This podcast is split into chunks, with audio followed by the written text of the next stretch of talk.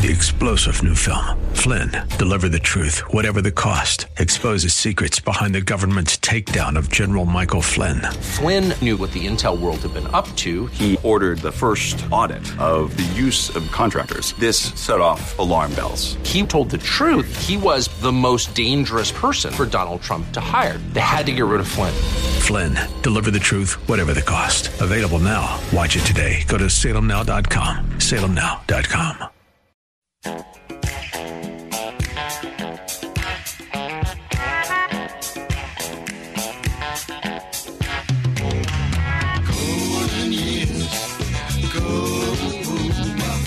It's Ask the Lawyer with Mike Connors. Got questions concerning elder or estate law? Attorney Mike Connors has the answer. He was recognized in 2020 as one of New York's top lawyers by New York Magazine and brings over 30 years' experience to the table. His office number is 718 238 6500. That's 718 238 6500. Here's Mike Connors. We are gathered here on horses down. Here on hallowed ground to sing this away.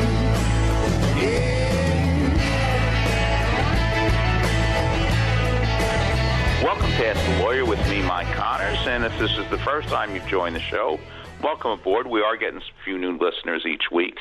But this show is usually in two parts. The first part of the show, we talk about estate planning and elder law. And the idea behind estate planning is to pass assets from one generation to the next, paying the least amount of taxes we need to pay legally, avoiding going to court, avoiding probate, and as far as elder law is concerned, trying to save assets from nursing home bills. And right now, it's very important not to go to court because probate is backed up in most of the counties in, in New York City, and it's taking a lot more time to get a will probated than it used to be. So you need to plan right, especially in today's world and today's times. Now, the second part of the show, we usually talk about religion, politics, history, whatever. And we're, going to talk a little bit, of course, sometimes baseball. So we're going to touch a couple of bases today. We're going to talk about theology and baseball with uh, Prof- Professor Paul Molnar, who's a professor at uh, theology at St. John's University. And, you know, we have some sad news, and it seems like we're doing this every week right now. But one of the friends of the show, Peggy Eason, she passed away suddenly and tragically this past week over the, you know, over, over the past weekend. And that that was a great shock because we saw Peggy uh, around November 12th or something. No, just a couple of, just a couple of weeks back. Yeah, November 12th we saw her, and she was doing a duet with Joe Piscopo at uh, in Staten Island. So it was a shock to learn that, and that that was the last time we saw Peggy. And for those of you who don't remember, her nickname, her, her moniker, or whatever you might call it, was you know the Chocolate Diva. But um, last time we saw her, she was doing a duet with with Joe Piscopo a couple of weeks ago, and here she is. Not a month later, she's passed on, and that was that's tragic, and we're all like kind of hit by that pretty hard. But in any event, there was some good news, of course, this week. Gil Hodges is elected to the Hall of Fame. Hooray! And, you know, at least at least on three or four different shows, we talked about the case for Gil Hodges making the Hall of Fame. Probably more than that. We talked about it with Fay Vincent. And Fay Vincent said that one of the reasons Gil Hodges was not in the Hall of Fame, he had some people, some enemies, you know, Ted Williams, who didn't like Gil Hodges because he was compared unfavorably to Gil Hodges when Gil Hodges left the Senators to manage the Mets. And then Earl Weaver, who Earl Weaver always begrudged the 1969 World Series Mets because that kept him from winning three consecutive World Series. So, you know, Earl Weaver and, and Ted Williams put a kibosh on it. I don't know what's been happening in the last 15 years or so, but I think it's it, it, it's important that Gil Hodges is in the Hall of Fame. And you know, it's not just player stats. You know, because maybe if it was just playing stats, maybe Gil Hodges shouldn't be in the Hall of Fame. But it's also supposed to be character, and everybody who knew Gil Hodges knew he had a strong and great character. And you know, he was a World War II veteran, Bronze Star winner. Uh, you know, which cost him a couple of years of his major league career. You know, he was in the minors at the time. He was he served in the uh, in the military and Marines, but uh, that probably cost him a couple of years toward his development. And he would have accomplished more things. And when he retired, he had 370 home runs, which in today's post-steroid world is nothing. But at the time he retired, he had more home runs than any other hitter in the history of the National League. And the National League was like 80 years old by the time he retired. So, and and he won three Gold Gloves, and they didn't have Gold Gloves in the early part of his career. And in some of the Gold Gloves he won, he was the Gold Glove first baseman for major leagues. Not they didn't just do it for National League and American League back then. He was the Gold Glove winner for the for Major League Baseball. And you know, I remember Casey Stengel once reading something about him where the, the traditional thing was if you have a run on first and second, you bunt, you bunt toward the third baseman. But Casey Stengel said bunt toward the first baseman, except if it's Gil Hodges, because he's the only first baseman at the time. Of course, Keith Hernandez, yeah, years later came into play and could do the same thing. He's the only first baseman to come in and field the ball and throw to third base and throw the runner out. Um, and it's a good point. How many first basemen do you know today that if you bunted the ball down the first base line would be able to charge in and, and you know throw to third base? Yes, Keith Hernandez, we saw it. Met fans, we saw it all the time. So, you know, well, and, and then we're going to be talking about theology, which we talk about religion every once in a while, but very rarely do we talk about theology. And we're going to be talking theology with Professor, you know, Paul Molnar. In the meanwhile, if you want to learn about estate planning, Michael, where do you where do they find about estate planning with us?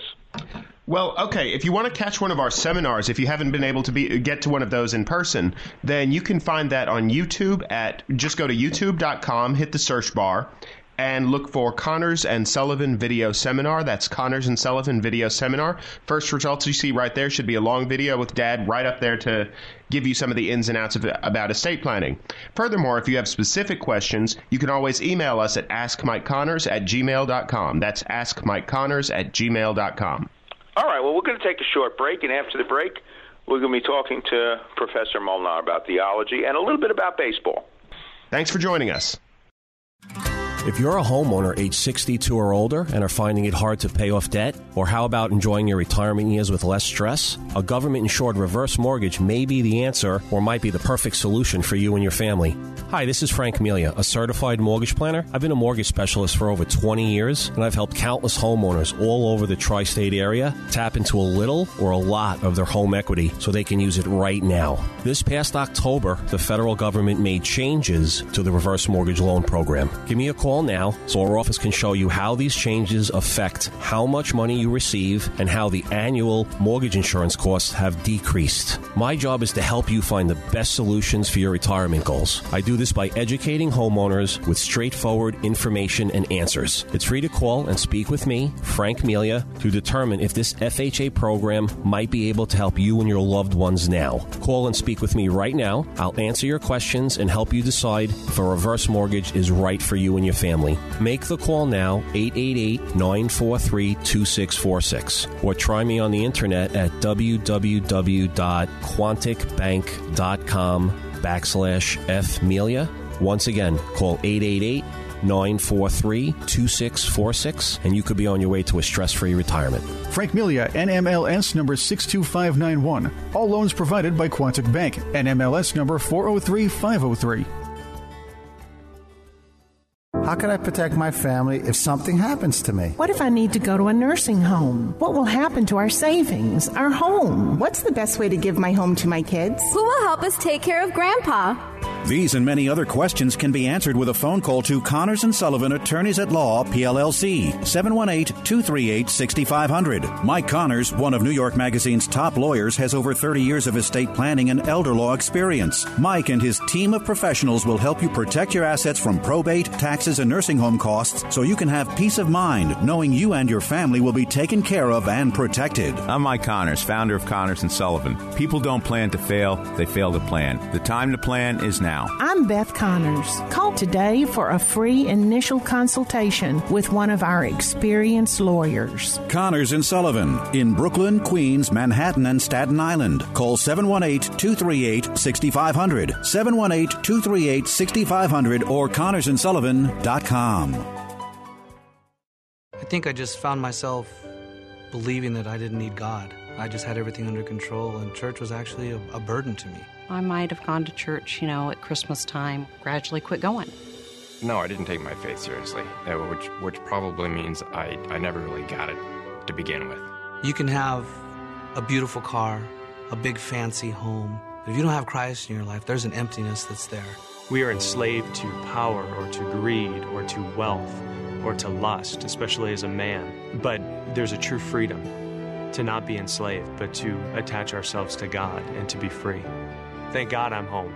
Now that I'm back in the Catholic Church, I'm a new person. I love it. There's peace in our home that we didn't have before.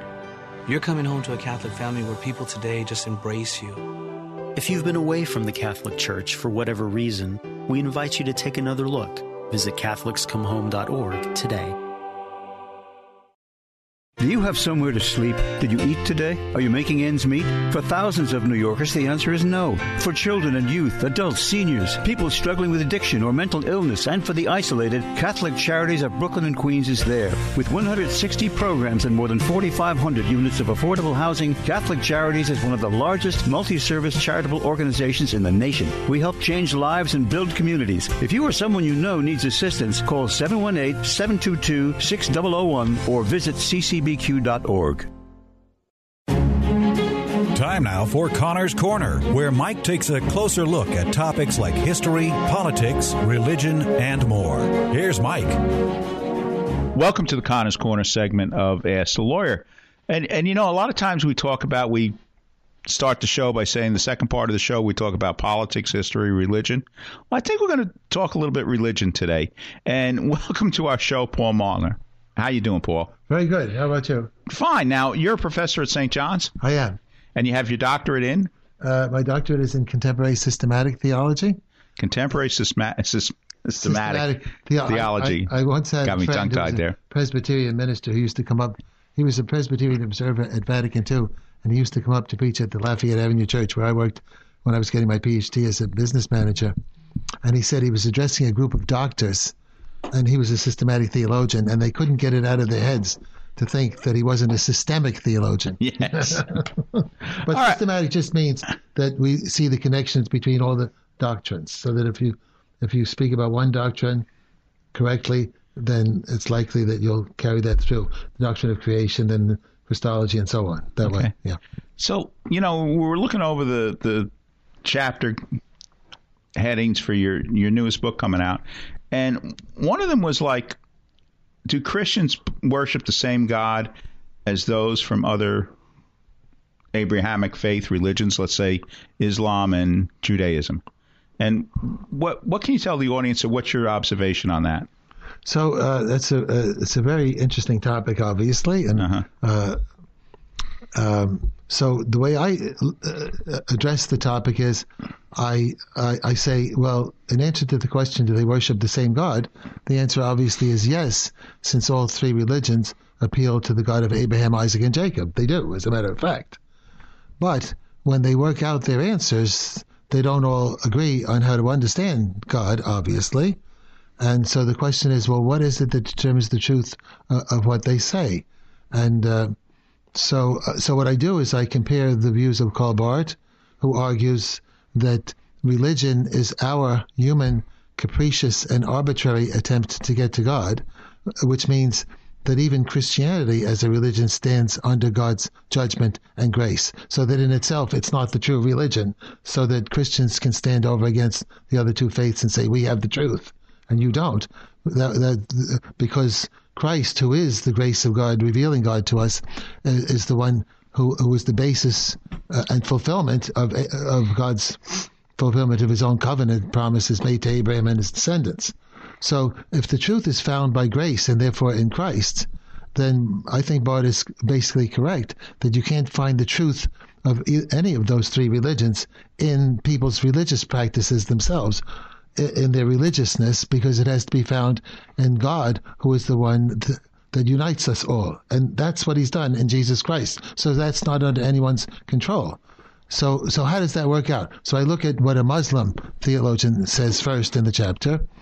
And the Muslim theologian was well educated in the doctrine of the Trinity, but uh, he says that what unites all three religions is their monotheism. That's a problem, though. And I think most people don't actually see that problem because Karl Barth argues, well, Christianity does not affirm every monothe- monotheism because we know God's oneness to be the oneness of the eternal Trinity, and you can't dispense with that. But the Muslim theologian was very clever, and he, he knew Trinitarian doctrine and he knew the tradition well, and he argued, well, theologians who follow Thomas Aquinas agree that even Aristotle and Plato knew God's oneness. So if if Catholic theologians with their natural theology, which means that God can be, know, be known by reflecting on nature, history, and conscience, and not just on the basis of revelation, if they know God's oneness, then why can't we all agree uh, with with Muslims, Jews, and Christians that God is ultimately one, and not worry about the doctrines of the incarnation and the Trinity, and just say that those are religious accretions brought about by Christian piety, and they're not essential to the faith. The only problem is they're absolutely essential to the faith, because without the incarnation, Christians believe we wouldn't really know God as the eternal Trinity. We wouldn't know the final truth about God. Uh, and so I look at the fact that that um, what he ends up doing in the end is arguing for what Christians would call a modalistic view of God, that God is ultimately one and not three. And I say, well, that's not going to work for Christians. And in the end, uh, the Jewish uh, theologian, the rabbi, he argued, well, we should really d- decide the truth of religion by people's religious practices. But Christians are not going to really accept that because it's not our religious practices that determine the truth. That would just be another form of self justification, I say in the book. Uh, because all people have to live by grace. But grace means that God has come, really come, to disclose himself and bind all people together, including all Christians, Jews, and Muslims, uh, in and through uh, the reconciliation that was accomplished in Jesus Christ. So ultimately, the truth is that all religions depend on God's grace and therefore on Jesus Christ in a very real sense, and we just can't make him over or, or claim that we're one on the basis of our monotheism, because as Barth actually says at one point, it was when when Jewish monotheism reached its high point at the time of Jesus, they ended up rejecting their own Messiah in the name of God's oneness. So, so monotheism is not the thing that unites us. It actually, in, in some key respects, divides us. So I argue in the book that I ask, does that mean that we should all be in conflict with each other? And I say no. We should be working together, realizing that all of us depend upon God's grace and that it's out of our hands as Christians, Muslims, and Jews to determine the truth of Christianity because only God has, does that and can do that. And He's done that by being faithful and fulfilling the covenant as he, as he has. And of course, there is a special relationship between Christians and, and Jews because uh, uh, Jesus himself, being a Jew, right, was fulfilling the Jewish co- covenant. And it's on that ground and on the basis of who he was and is uh, that, that we're already one. So I would argue, so Karl Barth actually does argue, and I would argue with him uh, that uh, that Israel, Judaism is not really another religion because without Judaism, Christianity wouldn't exist. So I would argue that Israel and the church are already one because of who Christ uh, was and what he what he what he's doing now as the one who unites us. So Tom Torrance, I have him cited in the in the chapter, uh, says that when he traveled to Israel and spoke with uh, uh, fellow Jews over there, uh, and they asked him, well, "What about the the Holocaust? What about the suffering?" And he, and he said, "Well, the only way I can make sense of it as a Christian is by looking at Christ's suffering and death for all people. Uh, uh that He's done that even even in the midst of the, of the horror of the Holocaust."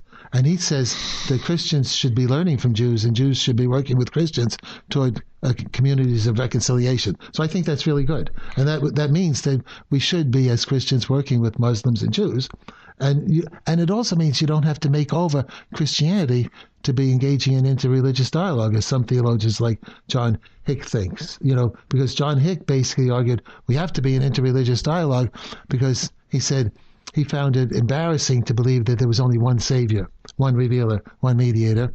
And so what he says, he says the incarnation really means that Christians were valuing Jesus and trying to get other people to value Jesus when they spoke about the Father and Son being consubstantial, and, and which is complete gibberish, right? Because if that's true, then Christianity is just total subjectivism, right? It's just Christians valuing Jesus and then getting other people to value him. And he says it, the incarnation did not refer to a metaphysical fact, but for Christians, it most certainly referred to the metaphysical fact that God Himself became incarnate in Jesus to reconcile the world to Himself. And me, I've probably spoken too long here, but well, let me ask you something. How, how is salvation in the minds of the believers obtained through Christianity, Judaism, and Islam? Through the through, I would say through the grace of God, through through the revelation of God. So God can be revealed to anyone in any one of those religions in ways that are hidden to us, right? But that doesn't mean that I would. Uh, that statement sounds very similar to what theologians recognize as Karl Rahner's theory of the anonymous Christian. Meaning, by that he meant that any, anyone who loves others and lives a good life from a Christian standpoint, um, whether they're Christian or not, they're anonymous Christians. But there are plenty of Muslims who who, who do all those things that don't want to be, regard themselves as anonymous Christians, and that has to be respected. But the problem with that idea of anonymous Christianity is Rahner was equating being a Christian with the way people behave. But that doesn't tell you anything about Christianity because atheists can be can love other people too, right?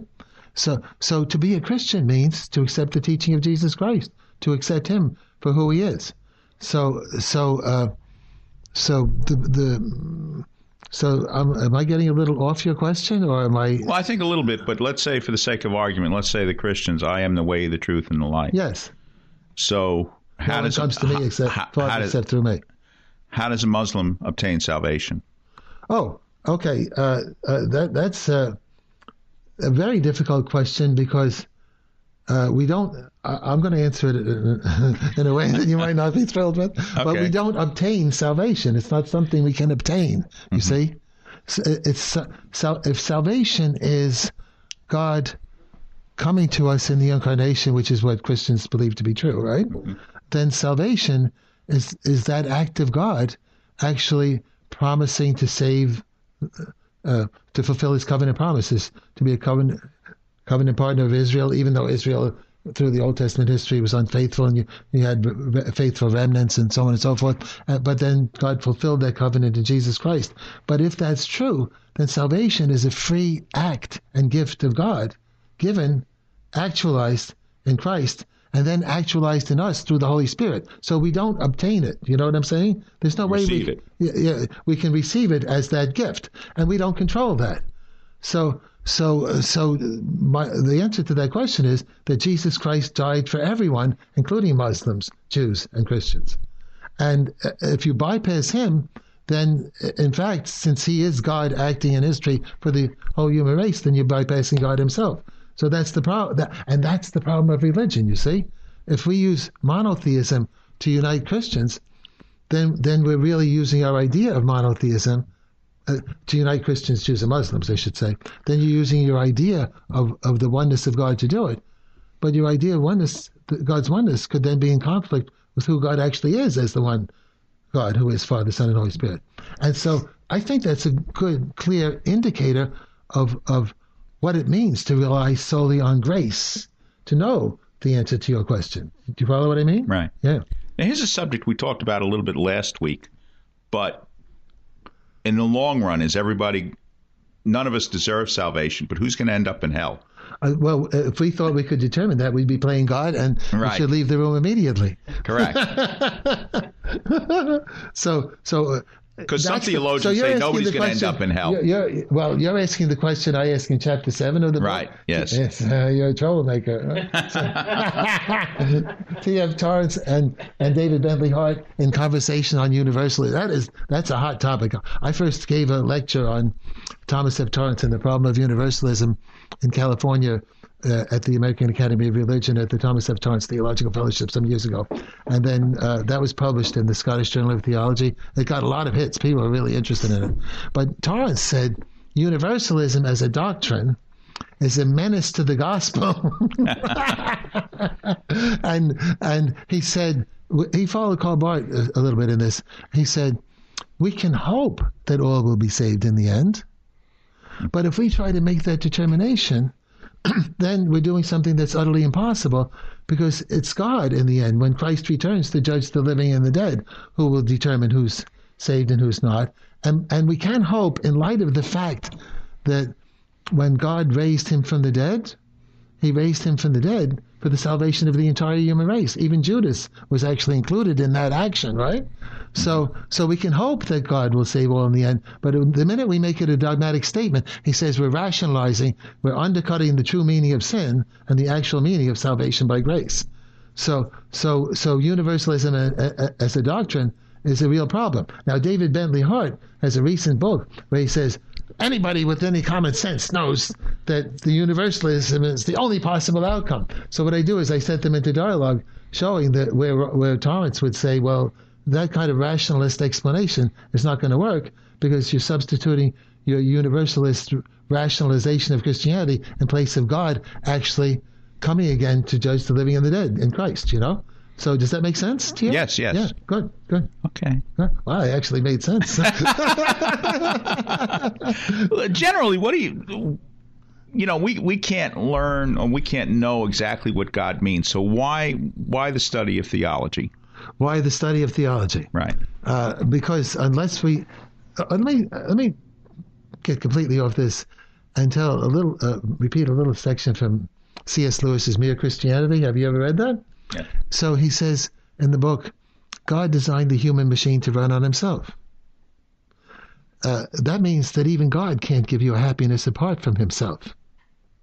So, therefore, that's why you can't say you want to be happy and not bother about religion, because it's in theology that you know the truth of who God is and can actually then know what it means to be in right relation with God. Because unless you're not unless you know God and, and the truth and, and the one who gives eternal life, Christ, who is the way, the truth, and the life, you're not really going to know the, the true meaning of human life and, and what it means to live eternally and, and, and, uh, what it means to talk about all of these these important issues. So theology is extraordinary when it's done well, of course, is extremely important, right? Because it, it helps you to distinguish truth from falsity. Torrance once said, uh, against the, the, the subjectivists of his day, like Paul Tillich, right? Who basically said, he did say in his book, The Shaking of the Foundations, if you don't like the traditional meaning of the word God, translate it and speak of the depths of your life. or you got it? Or of what you take seriously as of ultimate concern. What's the problem? Torrance uh, assailed that because truth does not come from us in the first place. So you can talk about your ultimate ter- concerns until you turn green, and if you do, you should probably call EMS, right? but but uh, but you're never going to say a word about God. And he says, theologian, he wants to do scientific theology, which means we allow the object, the unique object of Christian faith, to determine the truth of, of our thinking. And I, I, I agree with that. And but when you know the unique object of faith, uh, or as Torrance would say, when you allow yourself to think from a center in God as God truly is and has come to us, uh, then you can then you can see and understand the truth of who God is, who we are, and the meaning of life. Uh, so so theology is extraordinarily important.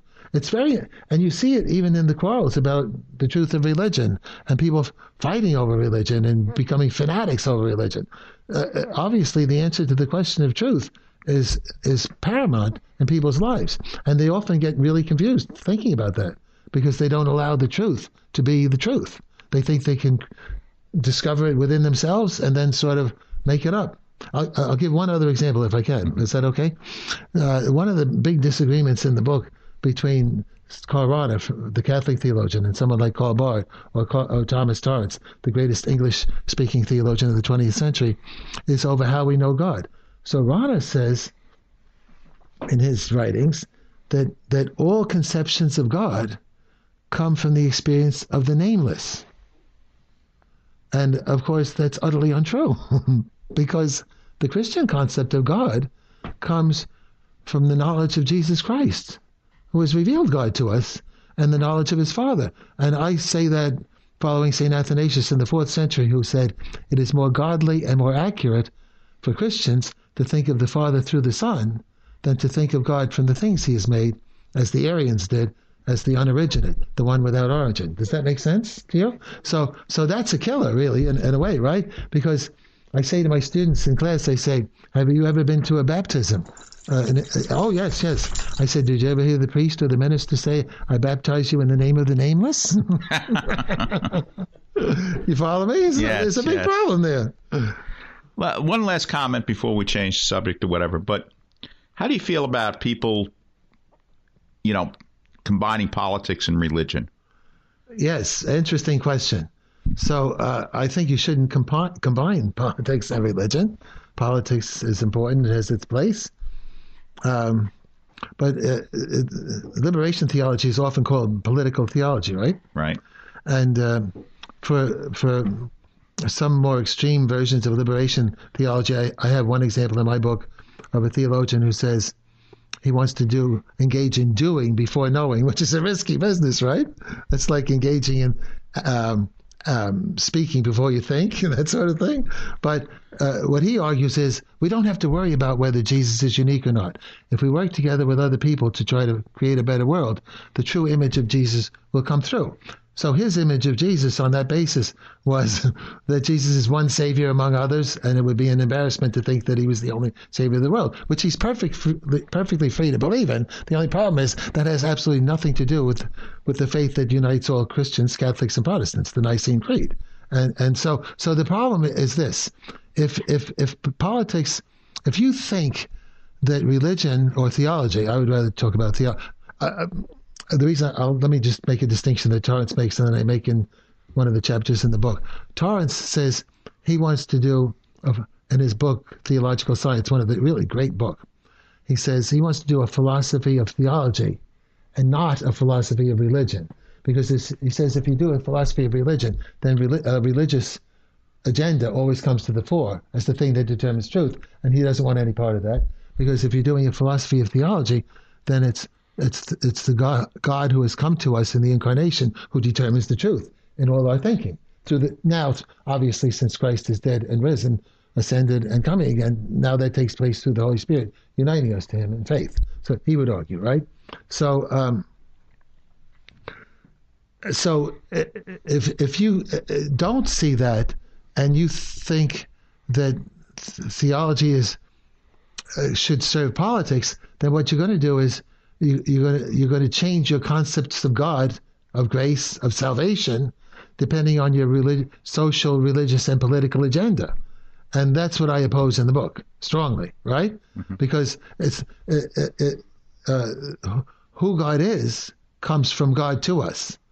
It doesn't come from our practice of fighting against oppression, uh, uh, uh, uh where we can all agree that we should work together and then come up with an, the concept of God that'll unite us, because then that's us using God to attain a political end. That's a disaster, in my view, because the kingdom of God is has been established in Jesus Christ, and us working for the kingdom of God on earth should be uh, that we are wor- working in faithfulness to the God revealed in Jesus Christ and leaving it to Him to to, to shape world events in that sense, because God watches providentially over us, and we don't we don't determine the world events and uh, I don't know if that answers your question at all. What's the name of your book and when does it come out? Okay, so my book is the title is Freedom, the Necessity, and the Knowledge of God, in conversation with Karl Barth, the most famous theologian of the 20th century, and Pope Paul VI, I might add, referred to Karl Barth as the greatest theologian since Thomas Aquinas, which is quite a compliment. pretty good company. Pretty good company.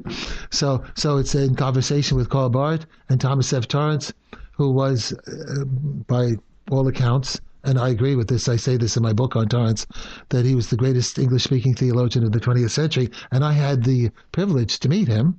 His son, Ian, who I worked with for 26 years on the Scottish Journal of Theology, I'm one of their consulting editors. His son, Ian, got him to come to St. John's to speak in 1997. And so I really got to know him. And then when I was giving some lectures at at the University of St Andrews and at the University of Aberdeen in Scotland, I visited him in his house, and we really became good friends. And he wrote me many letters, and we exchanged communication and papers. And I've read all his writings. He's he's, he's written. I think he wrote uh, hundreds of articles before he retired, and another several hundred after he retired, and so, uh, at least 30, 30 books. And I read I read most all of his material, and he's I do think he's one of the great theologians of the 20th century. So so so basically the chat the chat I did there are eight chapters.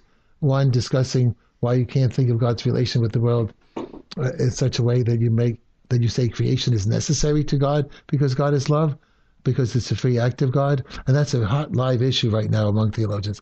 Then I compare Barth and theologian Walter Kasper and Elizabeth Johnson in the second chapter. And if you don't mind, it's just I'll do it quick.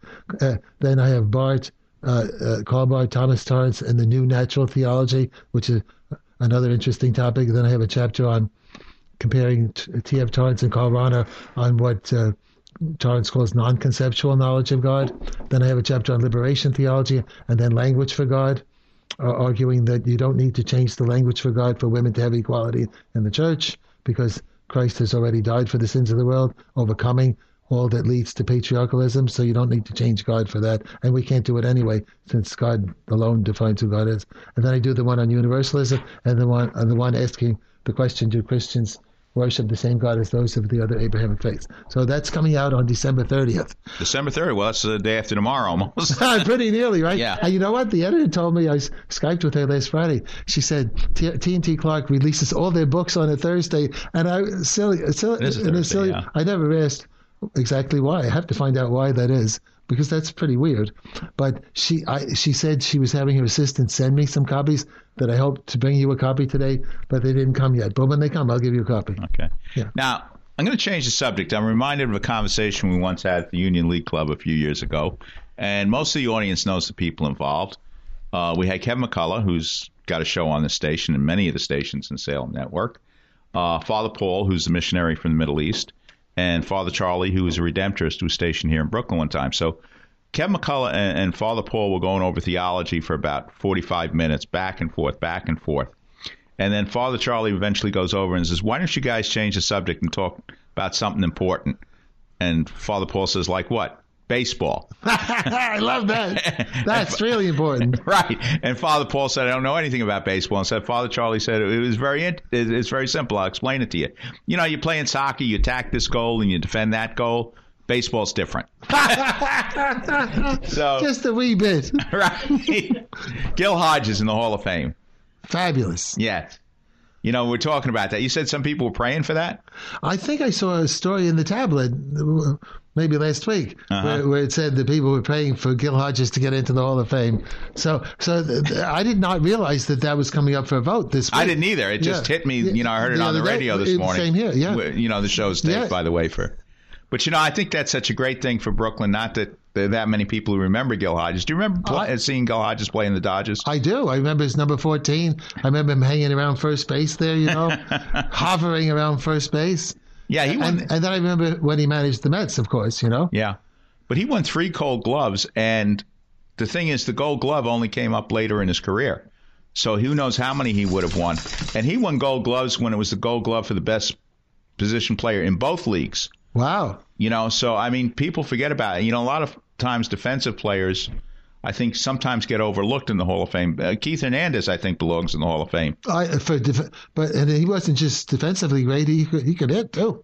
Yeah. we're talking about Hodges, or both of them could Yeah, hit. yeah, yeah, but I mean Hodges would, Hernandez, would be in the leaders of RBIs for about ten straight years. Yeah. Oh no, he belongs in the Hall of Fame. Yeah. And maybe he belongs in the Hall of Fame for bringing the Mets to the World Series in 1969. I always felt that the combination, you know, like that was a monumental event. the greatest city, right? managerial Yeah. accomplishment of, of all time, of all time. He Yeah. took them from, from from a manager saying, "Can anybody here play this game?" You know, which they couldn't clearly. You know, uh, uh, to that. So that's pretty good. And in the space of how many? Not that many years, really. You know, Right. they started in '62. 7 years later to get the World Series. That's not bad. Yeah. And And, and, uh, then he, you said, I think you said in a previous conversation that Earl We- Weaver was not happy that the that's what Fay Vincent said on the show a couple of years ago that Earl Weaver and Ted Williams were two of the guys who blocked Gil Hodges from being in the Hall of Fame because of petty jealousies and things like Yeah, that. yeah, it's sad. It's sad. And then Earl Weaver didn't didn't like Gil Hodges because He beat him in the he- he '69 World, World Series, Series. because remember, if, if they had won that World Series, they would have won three straight World Series. Baltimore. Baltimore, because Oh. they beat the Pirates and the Reds, I think. So they were a genuine underdog in that series. The Mets. Mets were definitely underdogs in that. Yeah, there's no question about it. Nobody it even thought they had obviously much of a. God's will that they Yeah. won. By the grace of Yes. God. I'm glad those people were playing for Gil. Hodges. You know, it reminds me of a story that when Gil Hodges was when was in a slump way back when in the 50s, uh, one priest gave a sermon said, "I'm not going to give a sermon this summer day. Just go home and pray that Gil Hodges gets out of his slump." That's and, good. And then, you know, he got he got hot and he started hitting again. And then Carl Erskine said, "Boy, you Catholics have a pretty good thing." and Carl Erskine used to live right up the the street here when he was in. Uh, Oh, I didn't know yeah, that. he lived Wow. on. Yeah, he lived in Bay Ridge. Oh, Yeah, he was another guest on our show. Oh, I hope he's, he's still alive. yeah. Um, Wow, he's ninety some odd years old, but he, Wow. he enjoyed his time in Bay Ridge. He enjoyed his time in Brooklyn. He spent ten years in Brooklyn. He spent two years with the L.A. Dodgers, and uh, Yeah. it was the only team he ever played for. So he played for them in Brooklyn and then in He L.A. had two years in the L.A. And the L.A. was, you know, toward the end of his career, was more. My of a father once took me to Ebbets Field because we were living on Long Island at the time. But um, when I was in the fifth grade, my father got me out of school to go to the World Series. And guess what game I went to? I went to Larsen's Perfect Game. Oh wow! What could be more boring though for a kid? Right, to right, see some home especially runs, there, and you especially know? the- the Dodgers I'm didn't get a watching this hit. stuff. I said, who cares? You They know? didn't even get a walk. Yeah, You know, but um, but I still have the ticket stub from that. Can you believe it? Well, that's part of history. That's part of history. Yeah, and I was- I don't know how old you would be in the fifth grade. I uh, but I wasn't very old. I guess I don't. How old are you in the fifth grade? I have no idea. Fifteen, No, Twelve. Fifth grade would be what, 10? ten. ten. years Oh, old, I was only yeah. ten. 10. Yep. So it's a good thing somebody remembers these things. All right. Well, Paul, thank you for stopping by and, and talking religion and a little bit of baseball. Yes. Minnie Minoso made the Hall of Fame too, and I'm very happy to hear That's about wonderful. that. And you know, because I I, I think he was, you know, you, you some sometimes you fall through the cracks. Like he started his career a little bit late because of the color barrier, Mhm. and he didn't get all the uh, recognition he deserved as a truly great he ball was player. he was a great ball player, no yeah, question about yeah. it. I mean, any guy who had the career over 30 that he had was obviously a Yeah, was great ball player. And absolutely. Bud Fowler, Buck O'Neil from the Negro Leagues. Um, you know, they made it too, Antonio Oliva. I think that's I, I, Jim That's Kaat. great.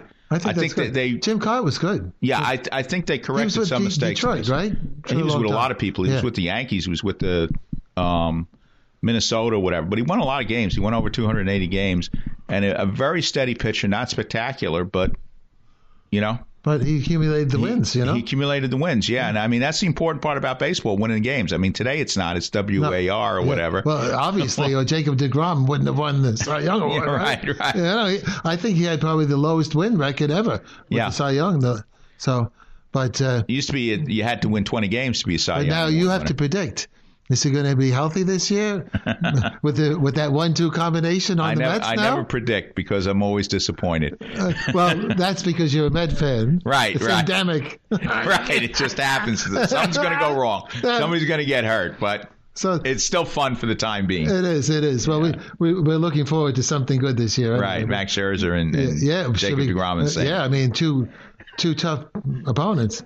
All right, let's go Mets. Paul, thank you for being on the show. Thank you. Do you know how many Christians live in the Middle East? Six million people. Do you know how many Christians need your help? Every single one. Do you know what we can do? With St. Francis in Beirut, we can give them hope. We can give them medicines. We can give them medical equipment. We can give them everything they're looking for. Because some others decided to remove Christianity from the Middle East. But if we will help them every single day, not just to feed them or clothing, it's all about giving them another day with the idea that they are recognized, that we love them, they're our cousins, sisters, there are roots. So, St. Francis in Beirut, it's all about helping Christians. And you can be part of that help too. If you want to help Father Paul in his mission, send your donations to St. Francis in Beirut, 213 Stanton Street, New York, New York 10002. If you're a homeowner age 62 or older and are finding it hard to pay off debt, or how about enjoying your retirement years with less stress? A government insured reverse mortgage may be the answer or might be the perfect solution for you and your family. Hi, this is Frank Melia, a certified mortgage planner. I've been a mortgage specialist for over 20 years, and I've helped countless homeowners all over the tri state area tap into a little or a lot of their home equity so they can use it right now. This past October, the federal government made changes to the reverse mortgage loan program. Give me a call call now so our office can show you how these changes affect how much money you receive and how the annual mortgage insurance costs have decreased. My job is to help you find the best solutions for your retirement goals. I do this by educating homeowners with straightforward information and answers. It's free to call and speak with me, Frank Melia, to determine if this FHA program might be able to help you and your loved ones now. Call and speak with me right now. I'll answer your questions and help you decide if a reverse mortgage is right for you and your family. Make the call now, 888 943 2646, or try me on the internet at www.quonticbank.com backslash fmelia. Once again, call 888 943 2646, and you could be on your way to a stress free retirement. Frank Melia, NMLS number 62591. All loans provided by Quontic Bank, NMLS number 403503. The Guild for Exceptional Children, or GEC, has been providing excellent care to children and adults with developmental disabilities since 1958. It is our mission to help build better lives and brighter futures for the people in our care. We serve nearly 1,000 individuals each day and are proud that 90 cents of every dollar is used for actual services. Please visit www.gecbklyn.org or call 718 833 6633 to learn more. Welcome back to Ask the Lawyer with me, Mike Connors, now accompanied by my wife, Beth. Hi, everybody. And my son, Michael. Hello, everyone. All right, so the good news past week, Gil Hodges was elected to the Hall of Fame. And, you know, some of the other guys, I think, you, you know, deserved Hall of Fame election. Uh, Tony Oliva, Minnie Minoso, Jim Kaat. I think those guys all really deserved. Jim Kaat, I never understood why he didn't get more votes. You know, he wasn't, you know, a spectacular pitcher, but he pitched an awfully long time and won a lot of major league games. And I don't think we're ever going to see anybody win, you know, 280 some odd games again. And how many Hall of Famers did he win more games than? So I, I really do believe that Jim Kaat deserved election to Hall of Fame. Tony Oliva was a batting title champion, and he played in near in the in the late in the 60s where batting averages weren't too high. So maybe his career was a little forgotten. And Minnie Minoso's career was kind of cut off too because combination of different events. He didn't really get to play every day as a major leaguer till he was about 30. And his, you know, the combination of the color line and the way baseball was in World War II and so forth. So all of them, I guess, deserve to be in the Hall of Fame. Bud Fowler, I really don't know much about except he was a African American uh, baseball player, professional baseball player in the 1870s and 80s. And Buck O'Neil was entered in as a pioneer. He, I know he was a coach for years and years with the Chicago Cubs when the color line was broken. But congratulations to all of them or their families, and you know, good luck. You know, and there'll always be Hall of Famers now. Gil Hodges, always going to say Hall of Famer Gil Hodges. Now the sad part of this week again, we lost Peggy Eason. Uh, you know, her like a moniker nickname was the Chocolate Diva and Joe Piscopo loved her, and you know more than a few times we saw Joe and, and Peggy um, play duets together. And, and but she was a great personality, an independent personality. She was blind, accomplished an awful lot in her life and career. And I remember she she thanked the Dominican sisters when she was a girl to encourage her in music and encourage her, you know, singing, and that she could accomplish something even though she was blind. And and again, the last time we saw her was at oh, Staten Island. Staten Island. She did a duet with Joe Piscopo. So rest in peace. Beth, do you have a, a comment on that? I, I do. She a beautiful voice, um, but more importantly, just a beautiful soul. Peggy was one of those people who, if somebody needed someone to sing for a fundraiser, um, when when we when we went to see her, you know, she of course, you know, said Rec- although she couldn't see, she spoke about everybody in the audience that she knew and loved. And um, she's just one of those people who, when you leave her at the end of the day, wherever whatever you've been with her, you just you you think, oh my goodness, I I need to be more like Peggy. I miss her so much. I will miss her. I mean, it, it was a shock.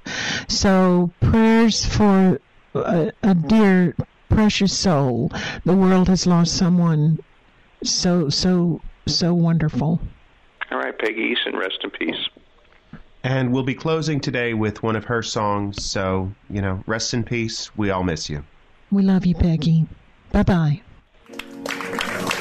And now, would you please welcome to the stage Peggy Eason.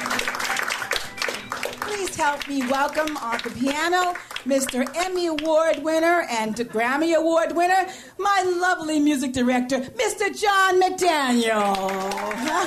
Can you see me, John? Did they turn on the lights? Okay. Well, hello there, good old friend of mine. You've been reaching for yourself for such a long time. There's so much to say, no need to explain. Just an open door for you to come in from the rain, the dazzle of a flame, the glory of a rainbow.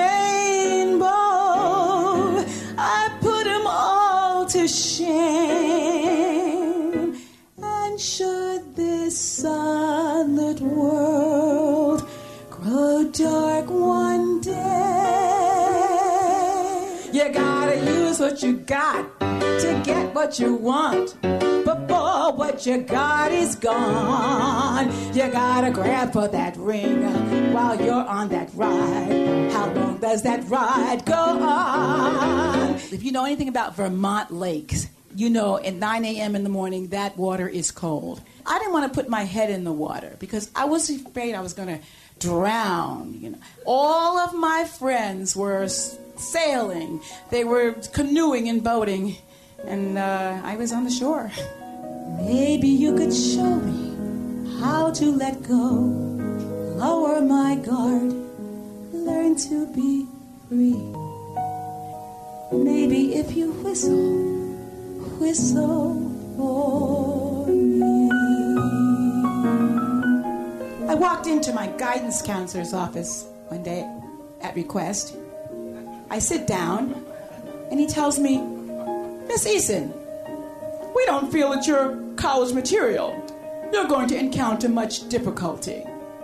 And I remember saying that day, I'll show them all. I'll let them watch my dust. I'm on my way, and they'll be held to pay to top or bust. Someday I'll win. Someday they'll crawl.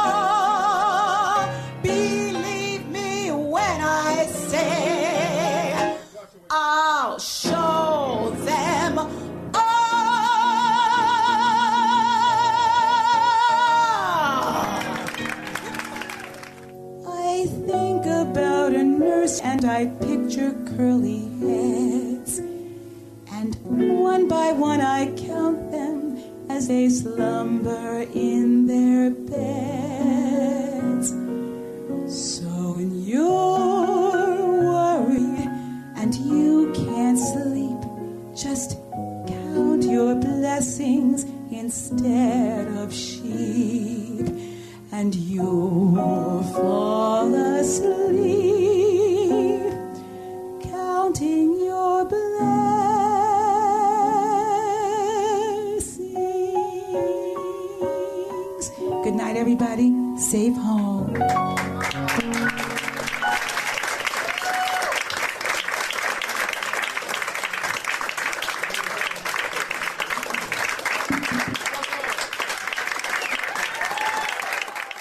Hi, Kevin McCullough. Are you or your parents' assets protected from nursing home bills? Did you know these bills can exceed $15,000 a month?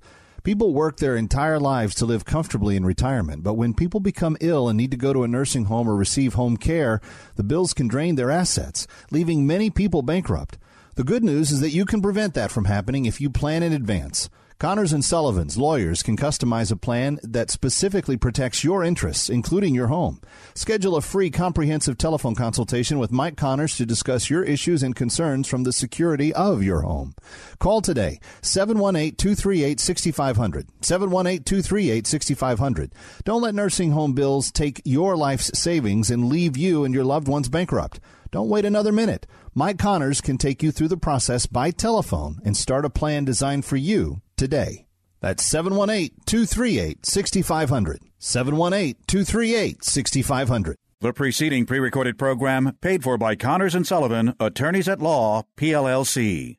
Three star general Michael J. Flynn, head of the Pentagon Intelligence Agency, knew all the government's dirty secrets. He was one of the most respected generals in the military. Flynn knew what the intel world had been up to, he understood its funding. He ordered the first audit of the use of contractors. This set off alarm bells. The explosive new documentary, Flynn, Deliver the Truth, Whatever the Cost, uncovers the facts behind this scandal. Flynn told the truth. He was the most dangerous person for Donald Trump to hire. I find out the worst enemy that I'm going to face in my life is right here in America. They took my assessment and they wanted me to change it. And I was like, I'm not changing it. They had to get rid of Flynn with in depth interviews, archival footage, and never before seen personal records of the man behind the headlines. I just felt like I was drowning. Flynn, deliver the truth, whatever the cost. Available now. Watch it today. Go to salemnow.com. Salemnow.com.